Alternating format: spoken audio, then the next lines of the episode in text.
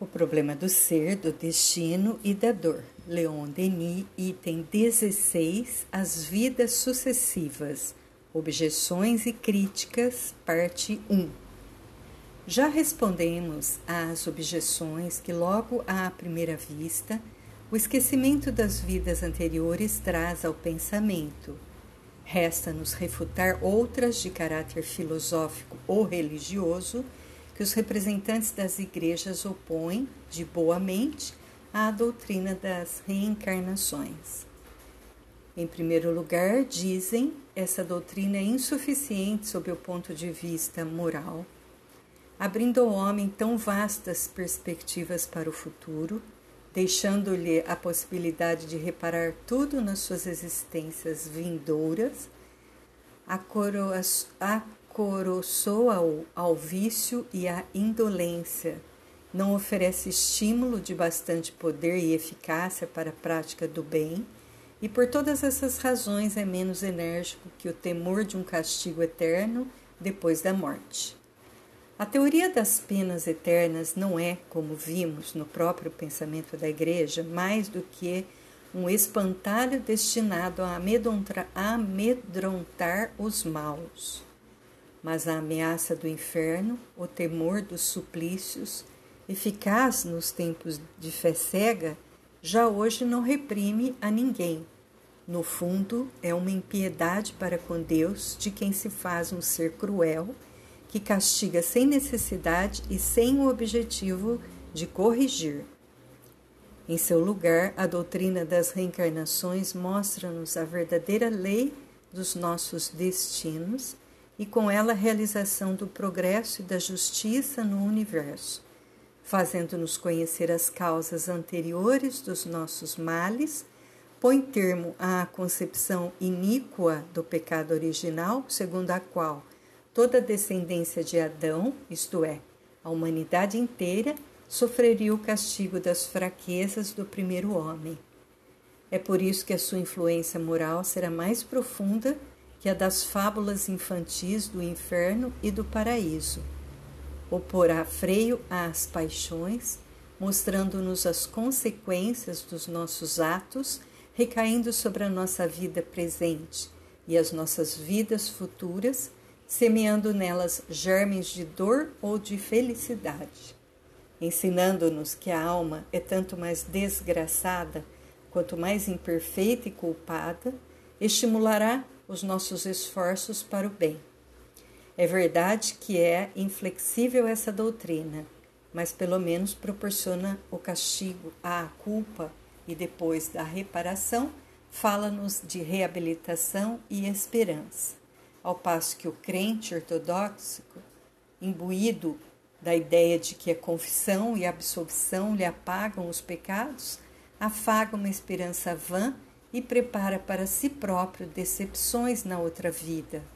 O homem cuja mente foi iluminada pela nova luz aprende a retificar o seu proceder, a precatar-se, a preparar com cuidado o futuro.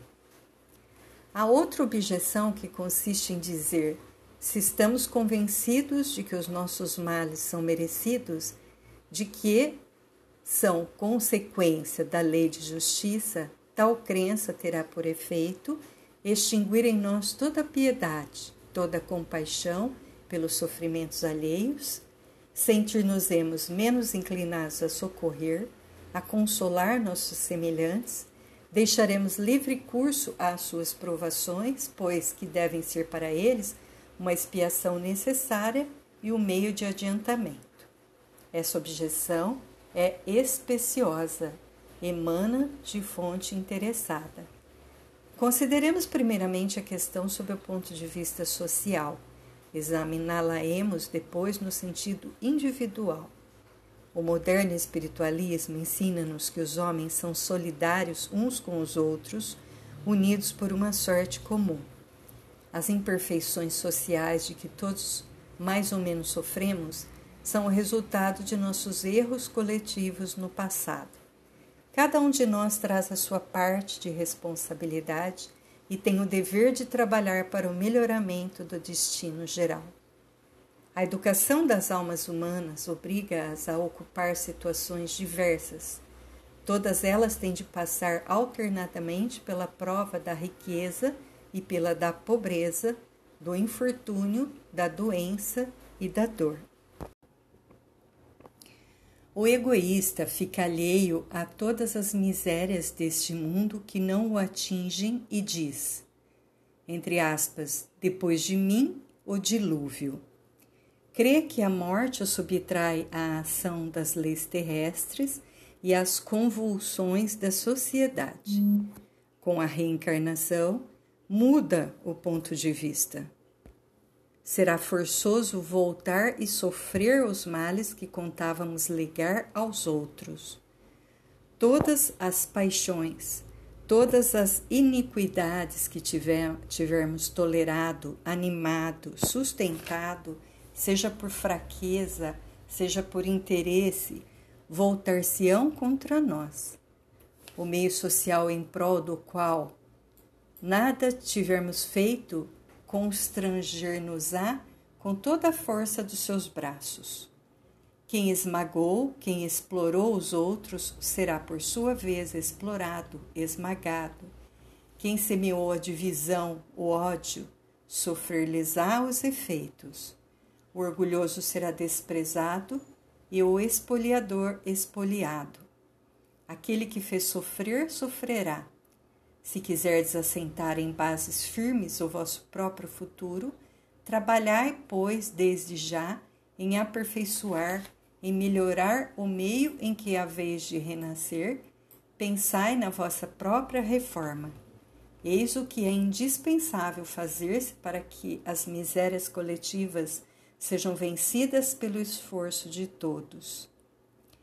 Aquele que, podendo ajudar os seus semelhantes, deixa de fazê-lo, falta à lei de solidariedade. Quanto aos males individuais, diremos, colocando-nos em outro ponto de vista, abre aspas, não somos juízes das medidas exatas onde começa e onde acaba a expiação. Fecha aspas. Sabemos, porventura, quais são os casos em que há expiação? Muitas almas, sem serem culpadas, mas ávidas de progresso, pedem uma vida de provas para mais rapidamente efetuarem sua evolução. O auxílio que devemos a estas almas pode ser uma das condições do seu destino, como do nosso, e é possível que estejamos adrede colocados em seu caminho para aliviá-las, esclarecê-las, confortá-las.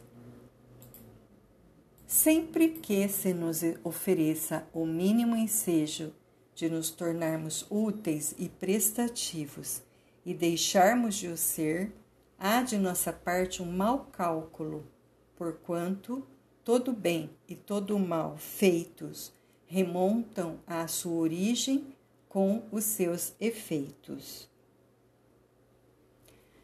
Fora da caridade não há salvação, disse Allan Kardec. Tal é o preceito por excelência da moral espírita. O sofrimento, onde quer que se manifeste, deve encontrar corações compassivos, prontos a socorrer e consolar. A caridade é a mais bela das virtudes. Só ela dá acesso aos mundos felizes. Muitas pessoas para quem a vida foi rude e difícil aterram-se com a perspectiva de a renovarem indefinidamente. Essa longa e penosa ascensão através dos tempos e dos mundos enche de pavor aqueles que, tomados de fadiga, contam com um descanso imediato e uma felicidade sem fim. É certo que se precisa ter têmpora na alma para contemplar sem vertigem essas perspectivas imensas. A concepção católica era mais sedutora para as almas tímidas, para os espíritos indolentes, que, segundo ela, poucos esforços tinham a fazer para alcançar a salvação. A visão do destino é formidável. Só espíritos vigorosos podem considerá-lo sem fraquejar, encontrar na noção do destino o incentivo necessário, a compensação dos pequenos hábitos confessionais, a calma e a serenidade do pensamento. Uma felicidade que é preciso conquistar à custa de tantos esforços amedronta mais do que atrai as almas humanas, fracas ainda em grande parte e inconscientes do seu magnífico futuro. A verdade, porém, está acima de tudo. Aqui, portanto, não estão em jogo as nossas conveniências pessoais. A lei, agrade ou não, é lei. É dever nosso subordinar-lhe os nossos desígnios e atos, e não cabe a ela dobrar-se às nossas exigências. A morte não pode transformar um espírito inferior em espírito elevado. Somos nessa, como na outra vida, o que nos fizemos intelectual e moralmente. E isso é demonstrado por todas as manifestações espíritas. Há quem diga, entretanto, que só as almas perfeitas penetrarão nos reinos celestes e, por outro lado, restringem os meios de aperfeiçoamento ao círculo de uma vida efêmera. Pode alguém vencer suas paixões, modificar seu caráter durante uma única existência? Se alguns o têm conseguido, que pensar da multidão dos seres ignorantes e viciosos que povoam o nosso planeta? É admissível que a sua evolução se restrinja a essa curta passagem pela Terra?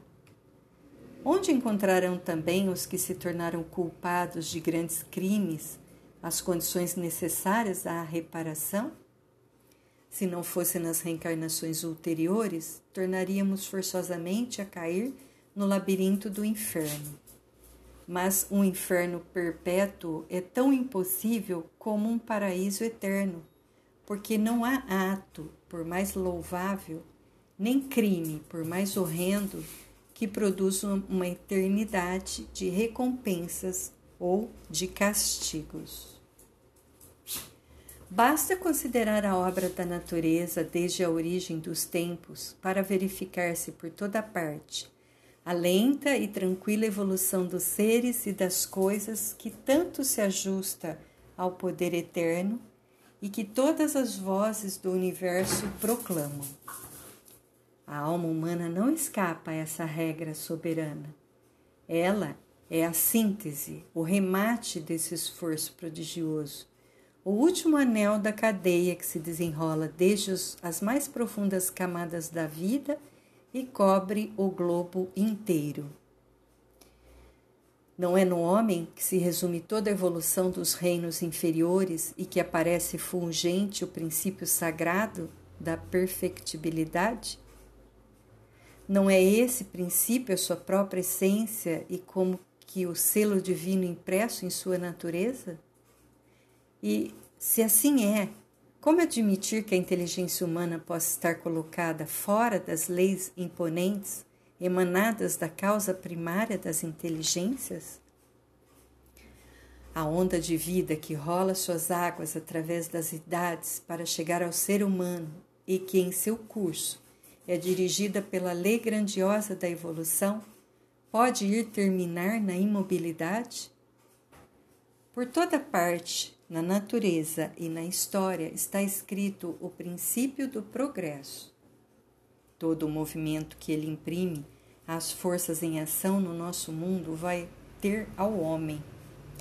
Pode, pois, pretender-se que a parte essencial do homem, o seu eu, a sua consciência, escape à lei de continuidade e progressão? Não, a lógica, sem falar dos fatos, demonstra que a nossa existência não pode ser única. O drama da vida não pode constar de um só ato. Ela é indispensável uma continuação, um prolongamento, pelos quais se explicam e esclarecem as incoerências aparentes e as obscuridades do presente. Requer um encadeamento de existências solidárias umas das outras realçando o plano e a economia que presidem aos destinos dos seres humanos. Resultará daí estarmos condenados a um labor ímprobo e incessante? A lei de ascensão recua indefinidamente o período de paz e descanso? De modo nenhum. A saída de cada vida terrestre, a alma colhe o fruto das experiências adquiridas, aplica as suas forças e faculdades ao exame da vida íntima e subjetiva, procede ao inventário da sua obra terrestre, assimila as partes úteis e rejeita o elemento estéril. É a primeira ocupação na outra vida o trabalho por, por excelência de recapitulação e análise. O recolhimento entre os períodos de atividade terrestre é necessário e todo ser que segue a vida normal dele recebe a seu turno os benefícios. Dizemos recolhimento porque, na realidade, o espírito no estado livre ignora o descanso. A atividade é sua própria natureza. Essa atividade não é visível no sono? Só os órgãos materiais de transmissão sentem fadiga e pouco a pouco periclitam. Na vida do espaço, são desconhecidos esses obstáculos. O espírito pode consagrar-se sem incômodo e sem coação até a hora da reencarnação às missões que lhe cabem. O regresso à vida terrestre é para ele como que um rejuvenescimento.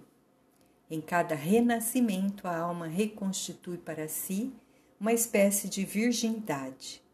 O esquecimento do passado, qual letes benfazejo e reparador, torna a fazer dela um ser novo, que repete a ascensão vital com mais ardor.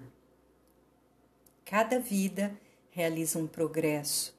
Cada progresso aumenta o poder da alma e aproxima-a do estado de plenitude.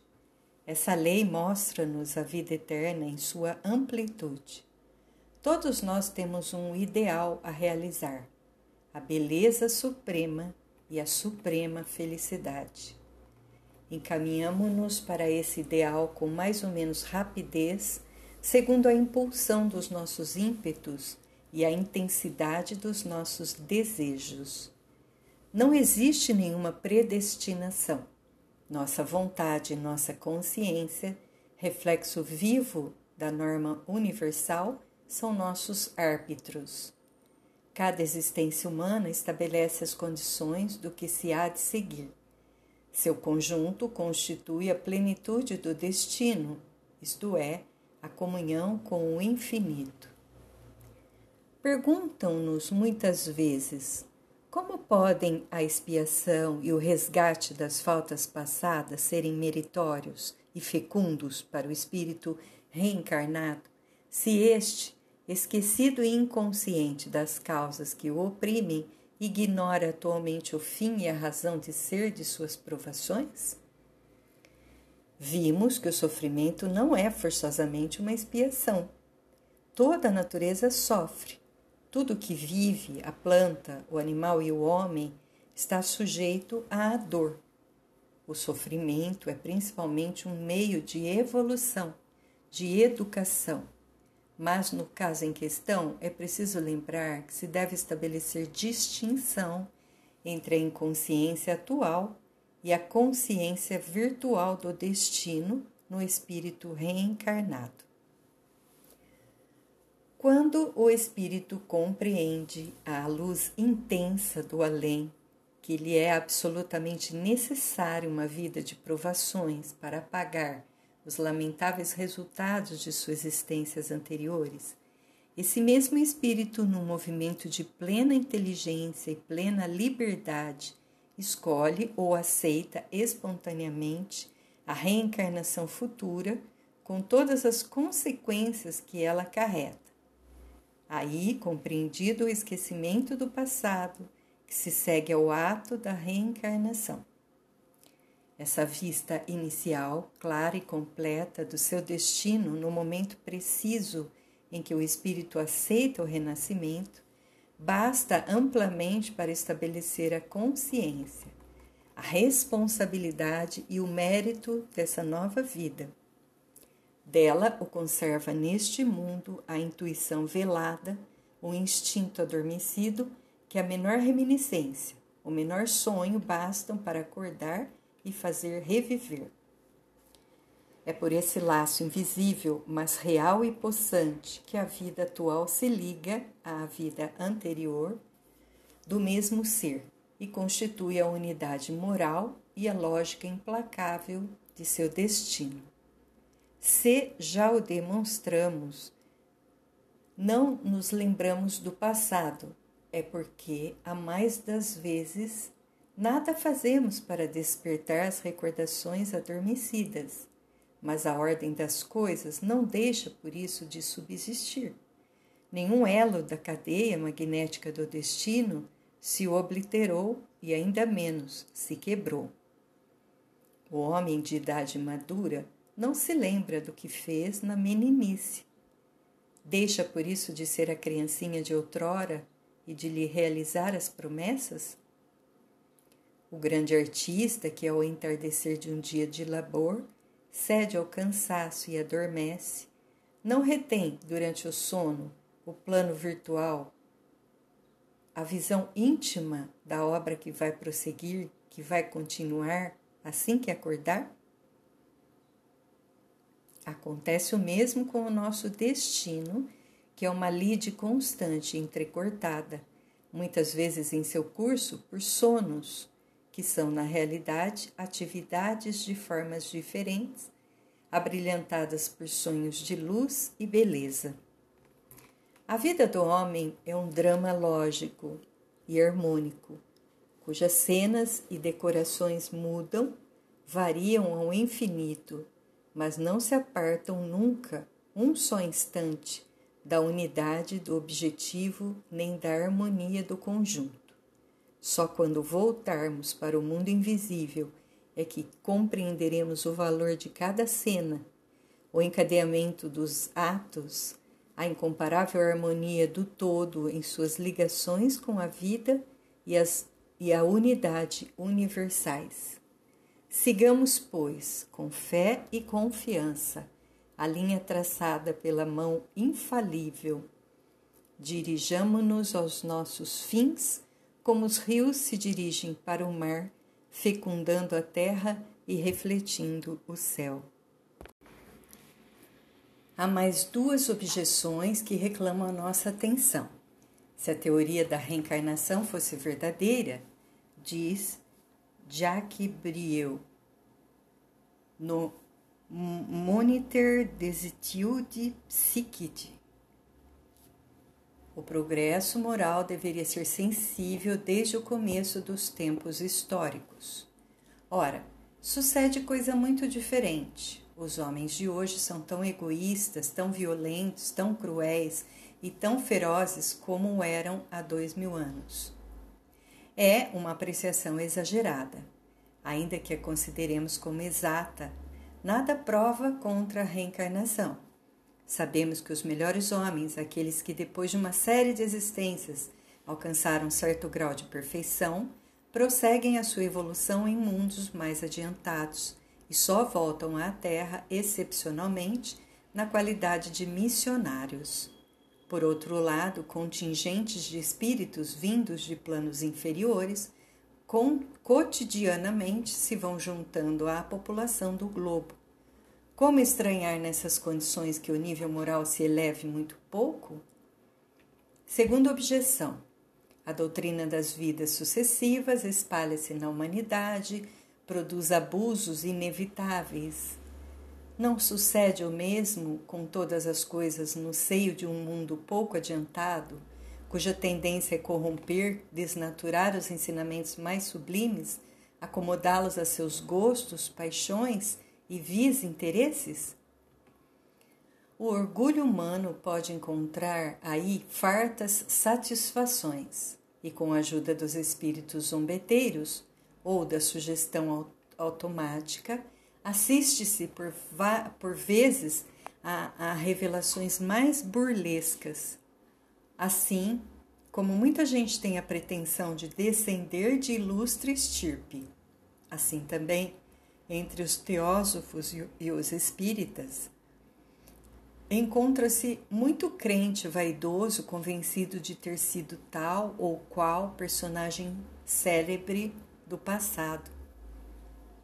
Em nossos dias, diz Myers, Anna Kingsford e Edward Maitland pretendiam ser nada menos do que a Virgem Maria e São João Batista. Pelo que pessoalmente me diz respeito, conheço por esse mundo afora umas dez pessoas que afirmam ter sido Joana d'Arc. Seria um nunca acabar se fosse preciso enumerar todos os casos desse gênero. Não obstante, é possível encontrar nesse terreno alguma parcela de verdade. Como havemos, porém, de joerá-la dos erros? Em tais matérias, precisamos entregar-nos a uma análise atenta e passar tais revelações pelo crivo de uma crítica rigorosa. Investigar primeiramente se a nossa individualidade apresenta traços salientes da pessoa designada, reclamar depois da parte dos espíritos reveladores provas de identidade no tocante a tais personalidades do passado e a indicação de particularidades e de fatos desconhecidos cuja verificação cuja verificação seja possível fazer ulteriormente. Convém observar que esses abusos, como tantos outros, não derivam da natureza da causa incriminada, mas da inferioridade do meio em que ela exerce sua ação.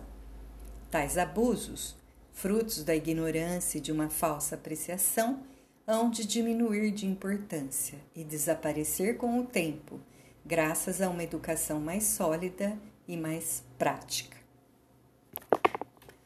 Uma última dificuldade ainda subsiste, é a que resulta da contradição aparente dos ensinamentos espíritas a respeito da reencarnação. Por muito tempo, nos países anglo-saxônicos, as mensagens dos espíritos não falavam dela. Muitas até a negaram, e isso serviu de argumento capital para os adversários do espiritismo. Já, em parte, respondemos a essa objeção. Dissemos então que essa anomalia se explicava pela necessidade em que se achavam os espíritos de contemporizar a princípio, com preconceitos religiosos muito inveterados em certos pontos. Nos países protestantes, hostis à reencarnação foram deixados voluntariamente na penumbra para serem divulgados com o tempo quando fosse julgado oportuno, vários pontos da doutrina.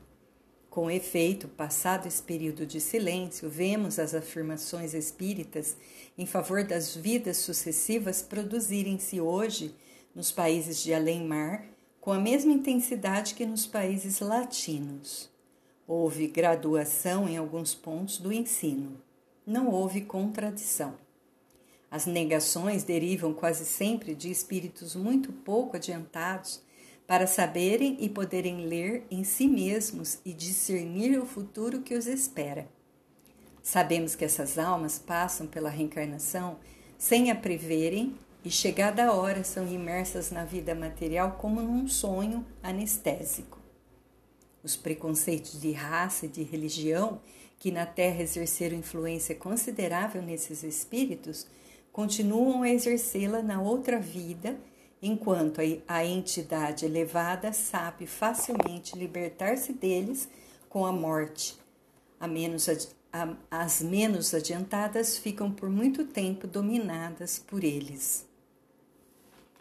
A lei dos renascimentos foi, no novo continente, considerada por causa dos preconceitos de cor debaixo de aspecto muito diferente daquele porque o foi no antigo mundo, onde velhas tradições orientais e célticas haviam depositado seu germen no fundo de muitas almas. Produziu logo a princípio tal choque, levantou tanta repulsão que os espíritos dirigentes do movimento julgaram mais prudente contemporizar.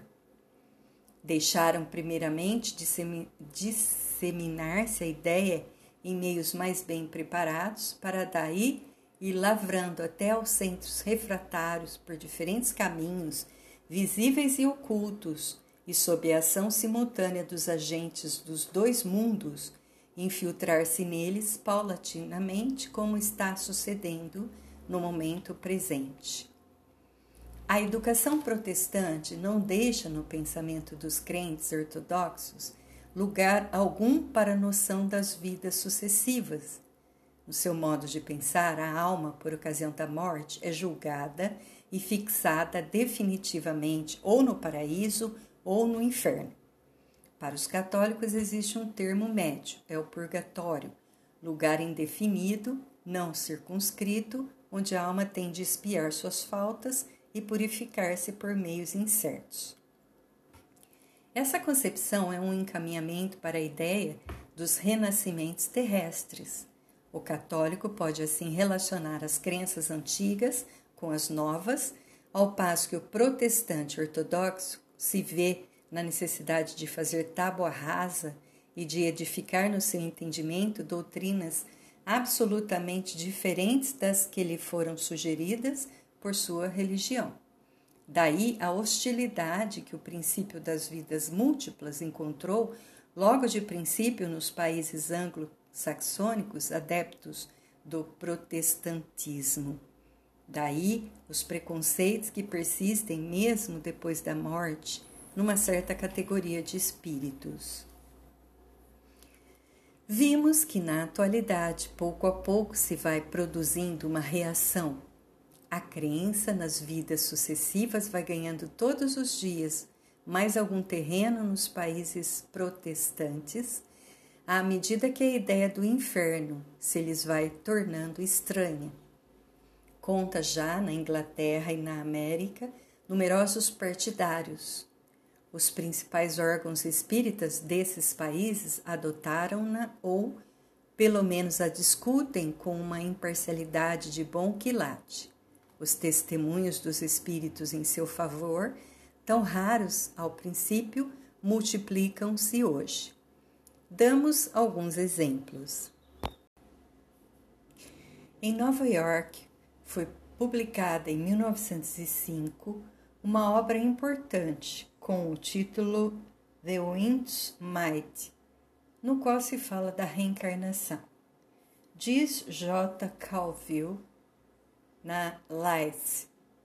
O autor, Sr. Funk, é homem muito conhecido e altamente respeitado nos centros literários americanos como o mais antigo sócio da firma comercial Funk and Wagnalls editora do famoso Standard Dictionary, cuja autoridade é reconhecida em toda parte onde se fala inglês. É um homem prudente que, passo a passo e com as maiores precauções, chegou à conclusão de que a telepatia e a comunicação com os espíritos estão, de hora em diante, demonstradas.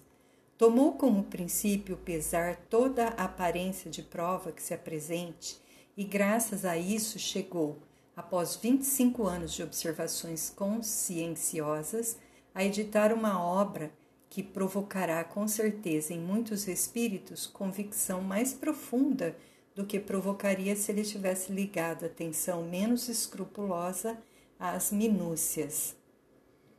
Esse livro contém uma grande variedade de fenômenos psíquicos observados nas condições mais variadas e relatados com maior cuidado por uma testemunha séptica a princípio e merece lugar elevado na literatura especial. Na obra de que se trata, o autor expõe primeiramente as condições de experimentação. O leitor deve considerar que a médium é uma senhora de idade, sem instrução, e a quem, tendo-a encontrado já nos 40 círculos, tivemos todo o vagar de estudar sob o ponto de vista moral. Na presente ocasião, estou absolutamente convencido de que ela não tinha nenhum cúmplice. A primeira comunicação, de natureza muito elevada, dizia respeito às leis da natureza. Deixamo-la de parte, apesar do seu interesse, e chegamos à segunda, que tratava da reencarnação. A voz do espírito guia do grupo Amos, fazendo-se ouvir, disse: Está aqui um espírito luminoso que hoje vos apresentam, que hoje vos apresento. Vem dar-vos esclarecimentos a respeito da reencarnação, que foi objeto de uma de vossas perguntas. É um espírito muito elevado que consideramos como instrutor para nós mesmos e vem a instâncias nossas. Estais lembrados de que as perguntas que haveis feito em várias reuniões não receberam resposta satisfatória. Por isso recorremos a ele que consentiu em vir. Sinto vivamente que o professor Heislop esteja ausente, já que fez várias perguntas a esse respeito em outra ocasião. Uma voz muito mais forte que a, que a precedente e absolutamente diversa toma assim a palavra. Meus amigos, a reencarnação é a lei do desenvolvimento do espírito na via do seu progresso. E todos devemos progredir lentamente, é verdade, com pausas mais ou menos prolongadas, desenvolvimento que demanda longos séculos. Vem um momento em que o espírito torna a nascer, entrando em outra esfera mais elevada da sua existência. Não falo somente da reencarnação na Terra. Não é frequente que um espírito elevado que tenha vivido na Terra torne a nascer nela. Algumas vezes, no entanto, os espíritos são afeiçoados à Terra e aos seus atrativos e tornam a tomar corpos humanos e a viver outra vez na Terra, mas isso não é necessário para os espíritos elevados. Os progressos são mais rápidos no corpo espiritual e nas regiões onde nos achamos do que nas condições da vida terrena. O que acabamos de dizer é aplicável a cada uma das esferas que sucessivamente percorremos. Diz depois que Jesus desceu de uma esfera superior para desempenhar missão junto aos homens e trazer-lhes a verdade. Friedrich Myers, em sua obra magistral La Personnalité Humaine, edição inglesa, capítulo 10, 1011, exprime opinião análogo, análoga. Nosso novo conhecimento em psiquismo, confirmando o pensamento antigo, confirma também, em relação ao cristianismo, as narrativas das aparições do Cristo depois da morte e faz-nos entrever a possibilidade da reencarnação, benfazeja de espíritos que atingiram um nível mais elevado que o homem. Depois, na página 403. Das três hipóteses que têm por objetivo explicar o mistério das variações individuais, do aparecimento de qualidades e propriedades novas, a teoria das reminiscências de Platão parece-nos a mais verossímil, com a condição de assentar a base nos dados científicos estabelecidos em nossos dias. E a página 329. A doutrina da reencarnação nada encerra que seja contrário à melhor razão e aos instintos elevados do homem.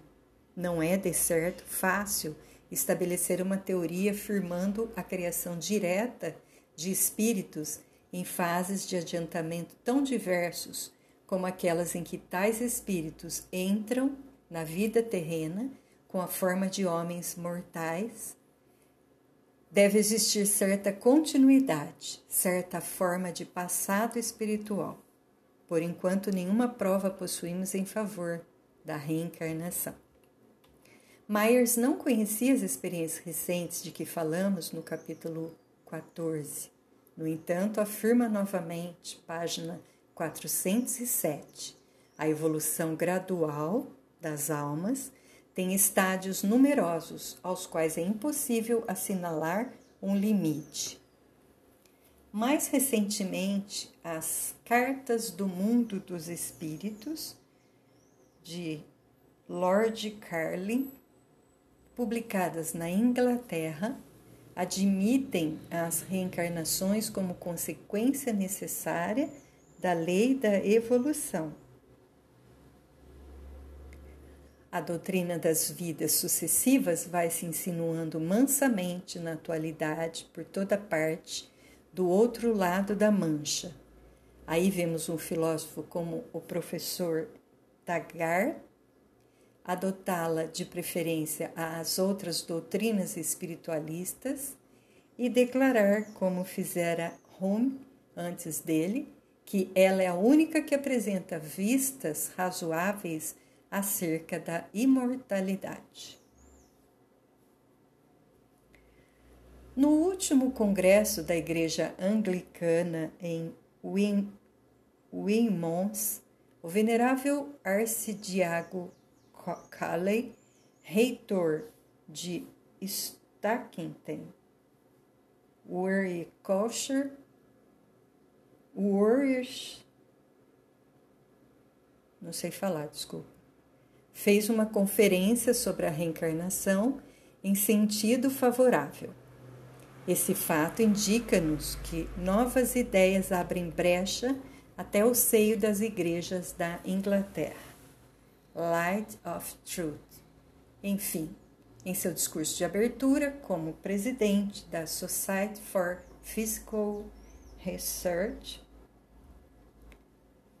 o reverendo W. Boyd Carpenter, bispo de Rapon, o Rui Pen, a 23 de maio de 1912, diante de seleto e distinto auditório, fez ressaltar a utilidade das pesquisas psíquicas a fim de se obter um conhecimento mais completo do eu humano e precisar as condições de sua evolução.